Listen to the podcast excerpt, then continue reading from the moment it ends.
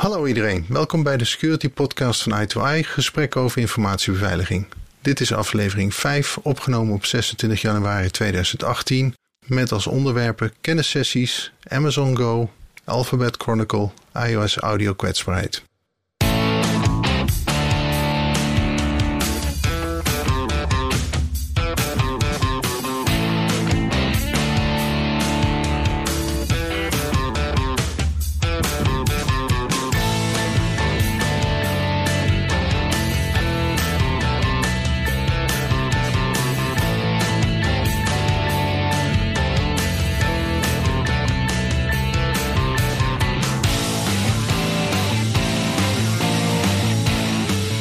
Ik ben Lex Morgen en vandaag is mijn podcastmaatje Joost Wijnings.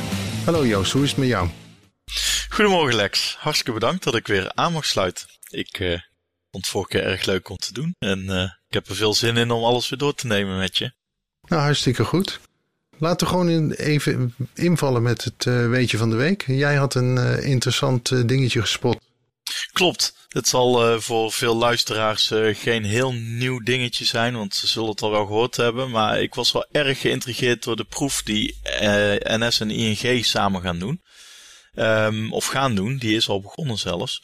Um, namelijk, ING heeft een app gelanceerd waarmee reizigers zonder in te checken en zonder kaartje um, op basis van hun verplaatsing kunnen afrekenen bij de NS. En ja, dat vind ik toch een erg interessant concept.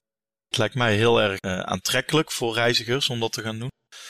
Maar ik zie ook nog wel een, uh, een aantal problemen. Namelijk, steeds meer stations hebben poortjes die je moet openen met een kaart. er zijn dus ook steeds meer stations en ook spoorlijnen onder de grond.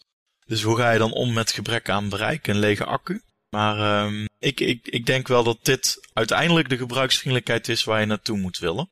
Dus ik, uh, ik volg het met interesse, maar tot nu toe alleen voor iOS-gebruikers en uh, dat ben ik niet. Ja, ik in feite wel. Maar ik, moet dus, uh, ik, ik denk toch dat ik bij deze even aan de kantlijn afwacht en kijk wat, wat er gebeurt. Ja, dan heb ik ook goed nieuws voor je, want het zit vol, dus je zou niet eens mee kunnen doen als je zo wil. Ja. nee.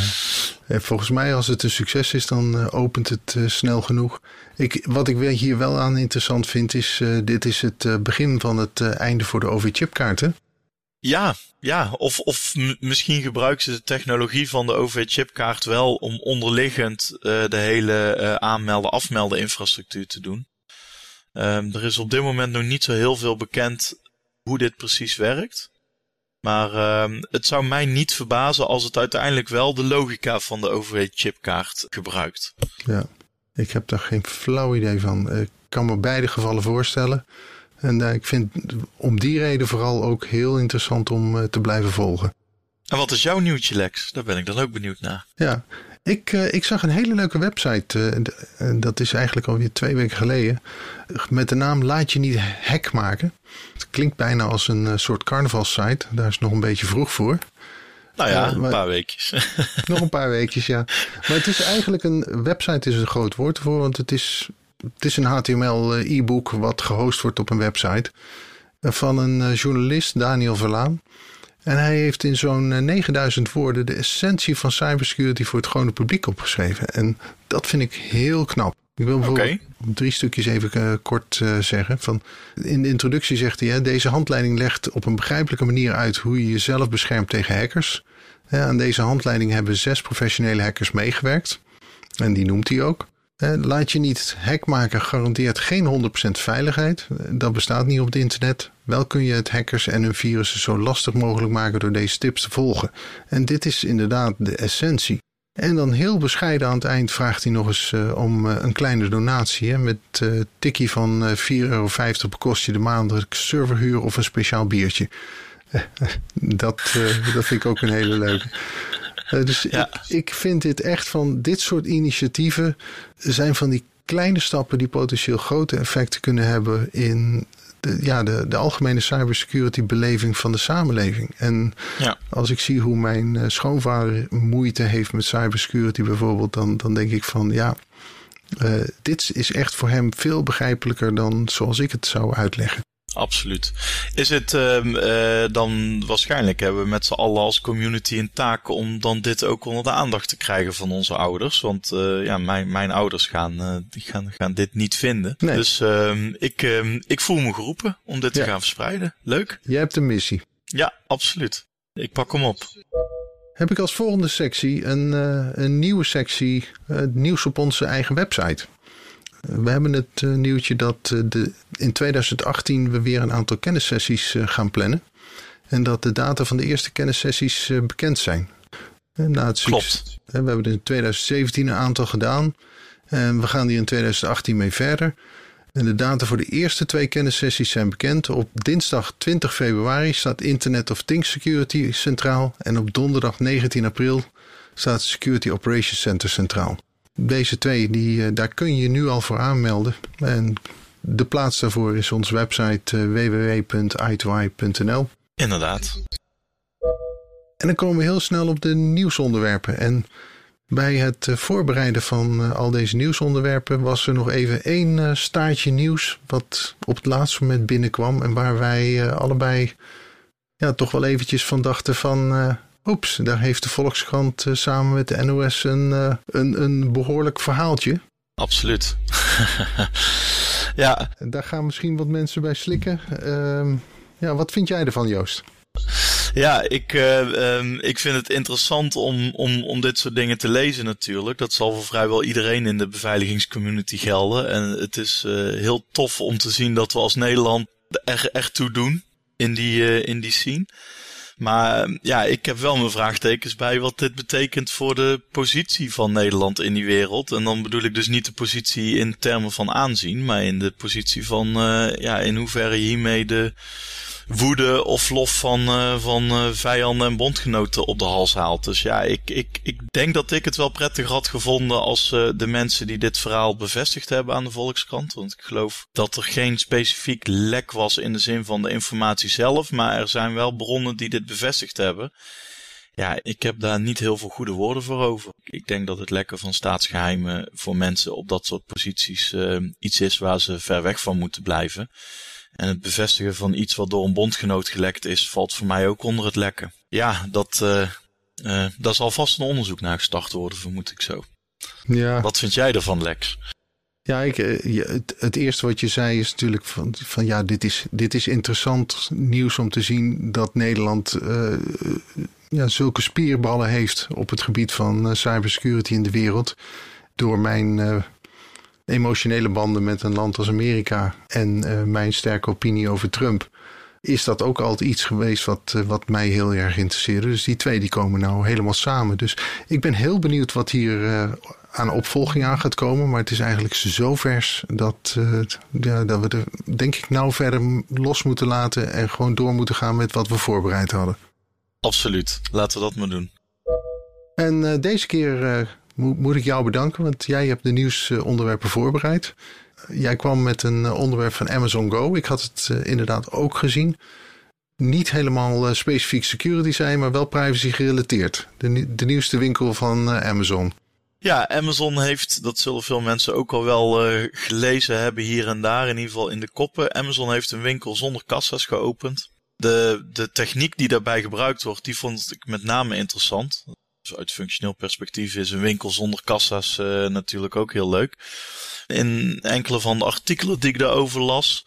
Amazon heeft technologie ontwikkeld. Bij het binnenkomen maak je kenbaar wie je bent. En vervolgens kunnen ze met camera's precies begrijpen en volgen wat je uit de schappen pakt en wat je ook pakt en weer teruglegt. En met name dat stukje vind ik uh, bijzonder interessant. Ja. Er was een journalist die heeft geprobeerd om winkeldiefstal te doen, in feite. En uh, dat is hem niet gelukt. Alles wat hij, wat hij in zijn zak stak, is netjes afgerekend. Maar nog belangrijker, alles wat hij niet in zijn zakken stak, wat hij wel in zijn handen heeft gehad, is ook weer uh, netjes niet afgerekend. Ja, ik ben toch wel erg benieuwd naar de, naar de technologie die erachter zit. Dat, uh, dat, dat intrigeert mij wel enorm. En de privacy uh, die daar dan weer mee uh, geregeld is. Want ja, in, in, in, in hoeverre kan Amazon dan ook weer jouw vorige winkelbezoek weer relateren aan je volgende bezoek? En staan die bezoeken wel op zichzelf? En ja, hoe wordt die data afgeschermd? En, en wat voor andere conclusies trekken ze eruit? Eh, kan Amazon daarmee ook weer techniek aan winkels leveren waarmee jij geprofiled kunt worden als jij bij de Albert Heijn binnenloopt, als de Albert Heijn data beschikbaar stelt? Dat zijn wel vragen die mij bezighouden en waar je vooralsnog van Amazon uh, niet meteen een antwoord op krijgt. Nee. Nou, het is uh, wachten op een Amazon Go winkel in Europa en dan een informatievraag doen, hè? Precies, dan gaan we het gewoon uitproberen.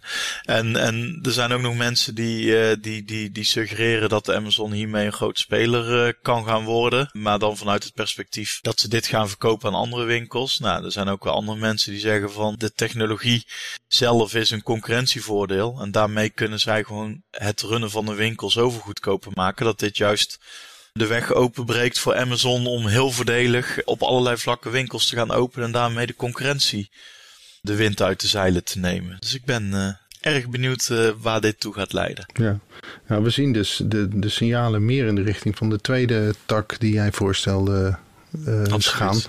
want ze, ze hebben gewoon nou ook al Whole Foods opgekocht in Amerika. Dus ja. ik, ik denk dat ze het voor zichzelf houden. Ik heb ook een foto gezien van het plafond met de hoeveelheid camera's die daar hangen. Het is dus ook iets van, van ik denk van dat eh, zelfs als is dit schaalbaar, dan is het nog steeds iets waar, waar je logistiek wel tijd voor nodig hebt om het groot uit te rollen. Ja, absoluut.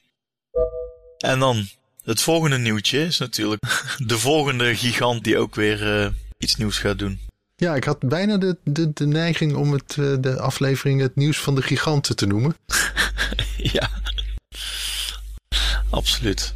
Ja, Google of Google's moederbedrijf Alphabet en lanceert een nieuw een nieuwe unit uh, met de naam Chronicle. Ja, die uh, unit die zou begin 2016 al uh, gestart zijn. Maar dan als afdeling binnen de, de divisie X van, van Alphabet. Ehm, nou, blijkbaar hebben ze inmiddels zoveel vertrouwen dat, dat deze divisie levensvatbaar gaat zijn. Nu is de uh, is Chronicle dus als losse unit gestart. En het doel is dat ze uh, de hele wereld slagvaardiger gaan maken in de strijd tegen de bad guys. Cybersecurity vlak dus. Ja, wat daar dus interessant bij is, is dat, dat ze daarmee ja, misschien wel een behoorlijke disruptie op de markt gaan zijn van, uh, van het inzamelen van, van, van threat intel en endpoint security en, en dat soort oplossingen. Want ja, alles wat Google oppakt, pakken ze groot op. Of Alphabet in dit geval. En er zijn natuurlijk al vrij veel leveranciers die uh, dingen doen op dit vlak. En ja, zij, zij, zij denken dat dus allemaal te kunnen gaan combineren. En ja, daarmee uh, gigantische toegevoegde waarde te gaan bieden. Ja. Ja, wat, wat denk jij als je dit zo hoort, Lex?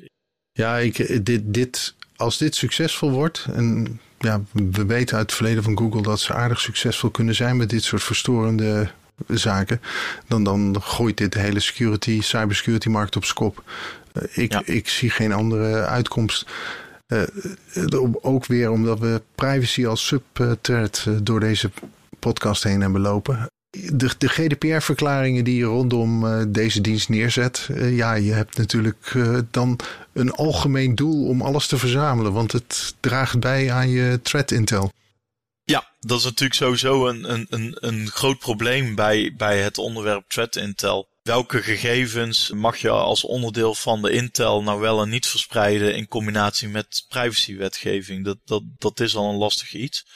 Um, wat, wat ik, ik overigens ook wel heel erg interessant vind, is dat natuurlijk in de hele Intel-wereld, uh, ja, je werkt met, met communities.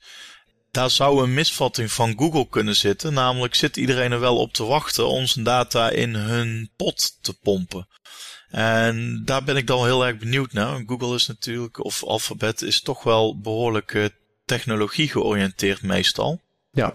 En dit is gewoon echt iets wat op de cultuurkant zit en, en, en, en het vertrouwen. En ja, ik moet zeggen, eh, ik ken dan een aantal communities zo hier en daar. En die zullen toch niet zomaar hun intel daarin willen gooien. Uh, ongeacht hoe waardevol de Google analyses erop kunnen gaan zijn. En ze zullen dus met een goed verhaal moeten komen. Hoe je dus ook als community toch een beetje controle over je, over je data houdt dat, dat, dat gaat wel een interessante uitdaging worden volgens mij. Ja, Ja, ik, ik vergelijk het een beetje met. Uh, ik probeer een vergelijking te vinden met, met Waymo bijvoorbeeld. Waar Google natuurlijk gigantisch gelanceerd heeft op uh, de, de auto zonder bestuurder, de automatisch rijdende auto. Ja, ze lijken daar succesvol in te zijn, maar je ziet ook die hele markt nou ontwikkelen tot een uh, concurrentiestrijd tussen een aantal giganten. Ja. Waarbij men probeert niet inkijk te geven in mekaars keukens. En dan, als, als je zo'n strijd krijgt, dan is Google toch eentje die grote kans hebben dat ze zich goed kunnen positioneren. Puur om, om, de hoeveel, ja, om hun grootte en de hoeveelheid geld die erachter zit. Ja, ja, en wat, wat natuurlijk nu ook door mensen erbij getrokken wordt. Uh, Alphabet heeft een aantal jaar geleden Virus Total overgenomen. Um, een aantal van de organisaties waarmee Google nu met Chronicle head-on gaat, zeg maar.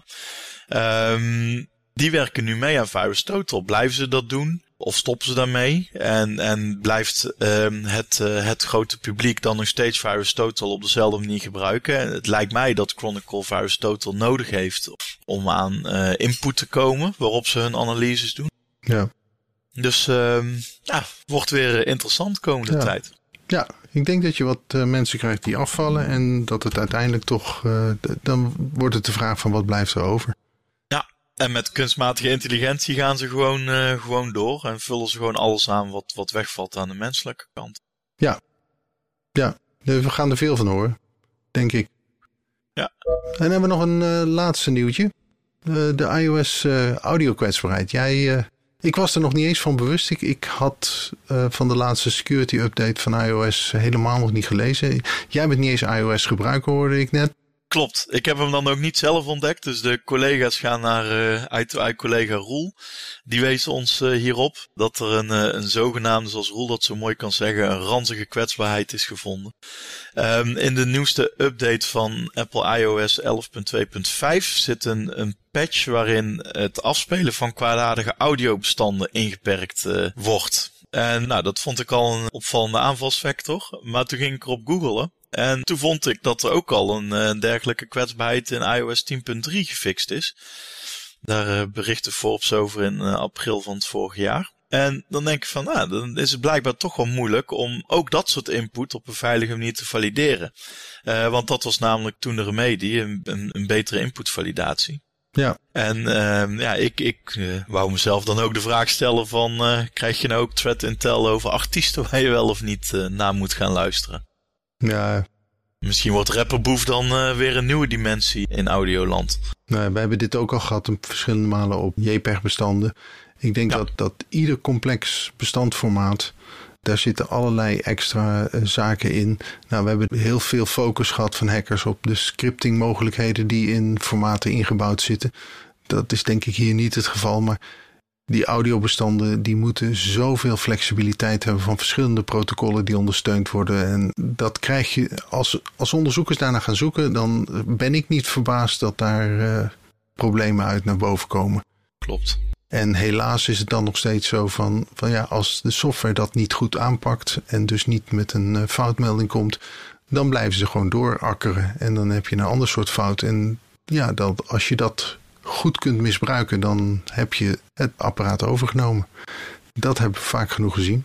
En, en zou, zou hier ook nog een relatie kunnen zitten met het feit dat, dat Apple toch af en toe kritisch is op het toelaten van applicaties die overlappen met hun eigen applicaties? Dus dat je relatief veel iOS-gebruikers hebt die, uh, die de ingebouwde audiospeler gebruiken. Ik, ik kan bijvoorbeeld op Android, uh, ja, ik kan uit 10.000 applicaties kiezen. Ik kan me bijna niet voorstellen dat zoiets bij Android een serieus probleem zou zijn, omdat voor zover ik weet Android zelf niet eens een audioplayer heeft. Ja.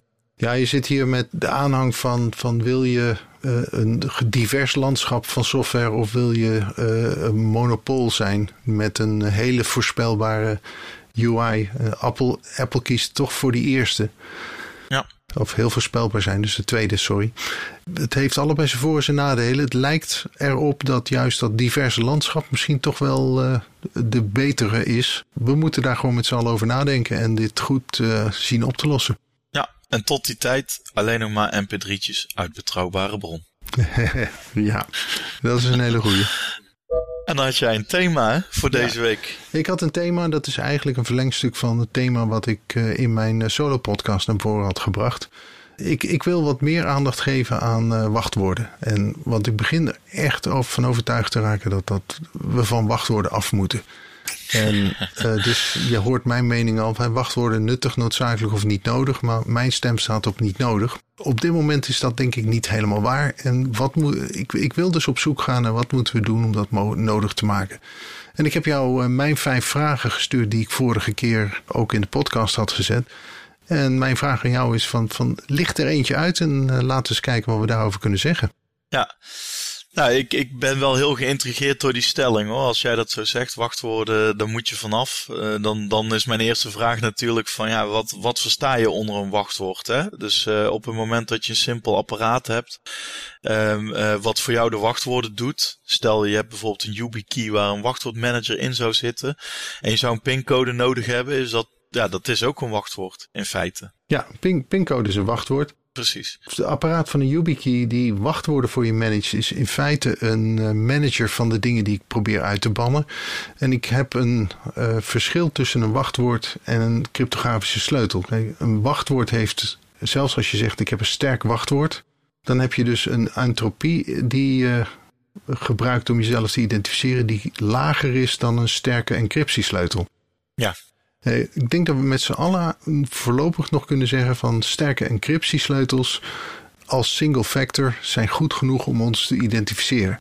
Oké. Okay. En dan komt dus de, de volgende vraag is van, van ja, hoe, hoe kunnen we een sterke encryptiesleutel zodanig toegankelijk maken dat... Dat alleen jij hem kunt gebruiken. Ja, en, ik, en dan ga ik kijken naar, naar de, de mobiele apparaten die we tegenwoordig hebben. En dan de nieuwste modellen met de, de mooiste security functionaliteit.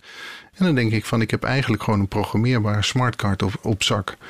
Uh, daar moet meer mee te doen zijn. Dat was de basis van mijn niet nodigstelling. Ja, ik, ik vind hem interessant, want op het moment dat je helemaal niks meer nodig hebt om dat te gebruiken en te programmeren, dan wordt het allemaal wel heel makkelijk voor een ander om het te gebruiken wanneer die het bemachtigt. En dat is een beetje waar, uh, waar ik in die stelling nog een beetje blijft hangen van, ja, daar, daar gaat iets fout. Dus als ik naar jouw vragen kijk, wanneer heb je het niet meer nodig en hoeveel hoor je dat te kennen? Nou, mijn heilige overtuiging is minimaal één. die ene, dat is dat wat ervoor zorgt dat alleen jij toegang krijgt tot dat wat jou verder identificeert. Ja. Een beetje, beetje abstract omschreven, maar het lijkt natuurlijk heel sterk op het concept van, uh, van de wachtwoordmanagers. En of je nou een hardware-enabled uh, wachtwoordmanager hebt of iets anders. Ja, dat, dat, dat blijft voor mij toch een beetje de versterking. Tenzij ze ooit met een een implanteerbare chip komen die niet gestolen kan worden en waarvan je dus heel makkelijk kunt zeggen van nou deze, deze chip ben ik.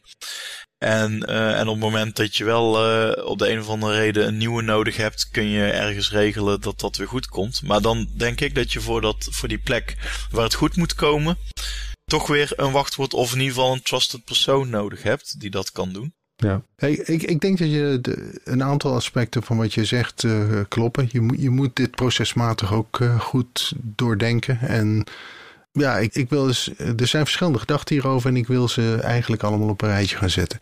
En ik, ik denk dat doordat we hier nou even over gesproken hebben, dat we daar een, een stapje verder mee zijn gekomen. En dat we eens gaan kijken van wat, wat kunnen we gedurende dit jaar op dit onderwerp doen. En ik wil ja. hem dus daarom nou even afkappen. We zitten ook uh, op onze tijd. Dan, uh, dan zeg ik gewoon, deze aflevering zit erop. En als eerste wil ik graag alle luisteraars bedanken voor hun interesse. En mocht je willen reageren naar aanleiding van deze aflevering, stuur ons dan een bericht via Twitter. Mijn Twitter-handle is uh, @lexborger. Joost, wat is jouw Twitter-handle? Dat is @jwijnings. Ja, nou dat is mooi. Wij zijn consultants bij i2i. Onze website is www.i2i.nl en dat is i2i met i-to-i. Deze podcast komt eens in de twee weken uit en de afleveringen zijn te vinden als nieuwsitem op onze website. Je kunt je abonneren op de podcast via de feedlink in dit bericht en we werken eraan om deze podcast in de Apple's iTunes en de Google Play Store vindbaar te maken. Daarover meer wanneer dit beschikbaar is. Joost, dan rest mij jou te bedanken voor je bijdrage in deze podcast. Die was uh, behoorlijk groot deze keer.